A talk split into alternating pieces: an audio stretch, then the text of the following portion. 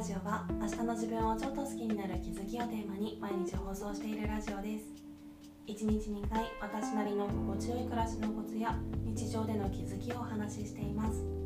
最近は朝の会では暮らしにまつわること夜の会では心や考え方にまつわることというゆるっとしたテーマを設けてお話ししています。もしよろしければフォローコメントなどなどお待ちしております。ということでこの回ではいただいたレターの返したいと思います。まず読み上げるとクオリティオブライフ向上のためにやめたことという回からいただいたメッセージです。いつも楽しみに拝聴しております。今回もすごく参考になりました。買い物私も毎日の食事のための食品の買い物をやめたいです。スーパーはネットスーパーを使われておりますか？盛況も使ってみたいのですが今ネットスーパーもたまに活用しつつ週1回の発注をきちんとこなすことができず結局つどつどスーパーに買いに走っています。この流れがしんどくいい方法を探しております。もしよろしければルルさんのやり方を教えてください。インスタグラムなどでのご紹介でも構いません。お時間のある際や気が向いたら教えてくださいませ。ということでいやわかるなと思いながら読ませていただきました。実は私もまだこれに関してはモヤモヤしてるところがあってまず私は現状だとネットスーパーや生協は使わずに全て実店舗のスーパーに行ってます。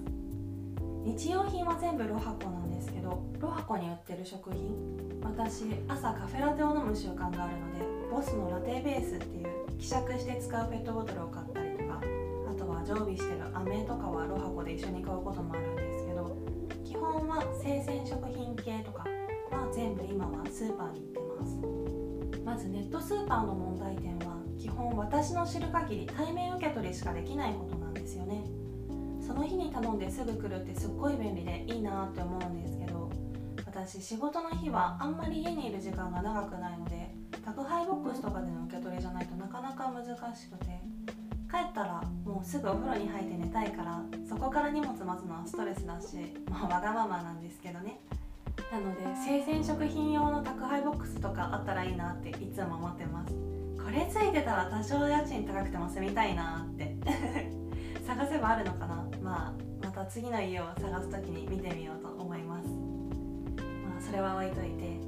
そんな宅配ボックスで受け取りたいっていう悩みを若干解決してくれてたのが盛況なんですよね。盛況も本当は基本対面受け取りなんですけどいなければ置き配をしてくれて私はこれに魅力を感じて盛況を春くらいに3ヶ月くらい使ってました。ただこれもわがままなんだけど2つ難点があって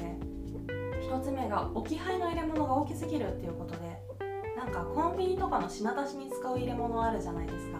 バンジューって名前だったかな。あれが家の前に置かれるスタイルなので結構家の中に持ってくのがめんどくさいんですよね。あとその入れ物の引き取りは翌週の配達の時なのでそれまで家に置いておかなきゃいけないっていうのも地味に邪魔だったりして。そう。で2つ目の難点が頼んだものが届くまでにタイムラグがあるっていうことでこれはエリアとかプランにもよると思うんですけど基本今日頼むと届くのが来週なんですよね。私結構食べたいものがその時その時でコロコロ変わるのでそれを予測して注文するのは結構難しくてまあわがままだとは思うんですけどその時食べたいものをタイムリーに食べたいなって思ってそれで私は盛況もやめました。そして今のところの私のベストな方法はシンプルに毎日スーパーに行くことなんですけど初めはだるいなってもちろん思ってたんですけど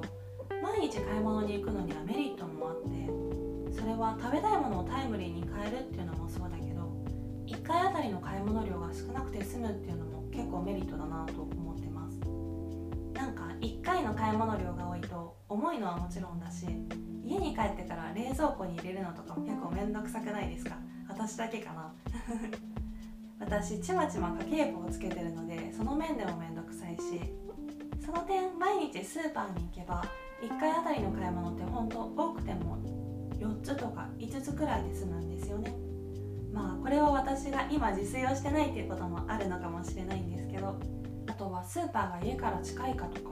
仕事の帰り道の動線にあるかどうかっていうのにもよると思うんですけどもしかしたら1回ネットスーパーをやめて毎日、まあ、毎日じゃなくても2日に1回とか3日に1回とかそれくらいの頻度でスーパーに行くみたいな感じでそういうスタイルに絞ってみた方がかえってストレスが減るかもしれないなって思いました。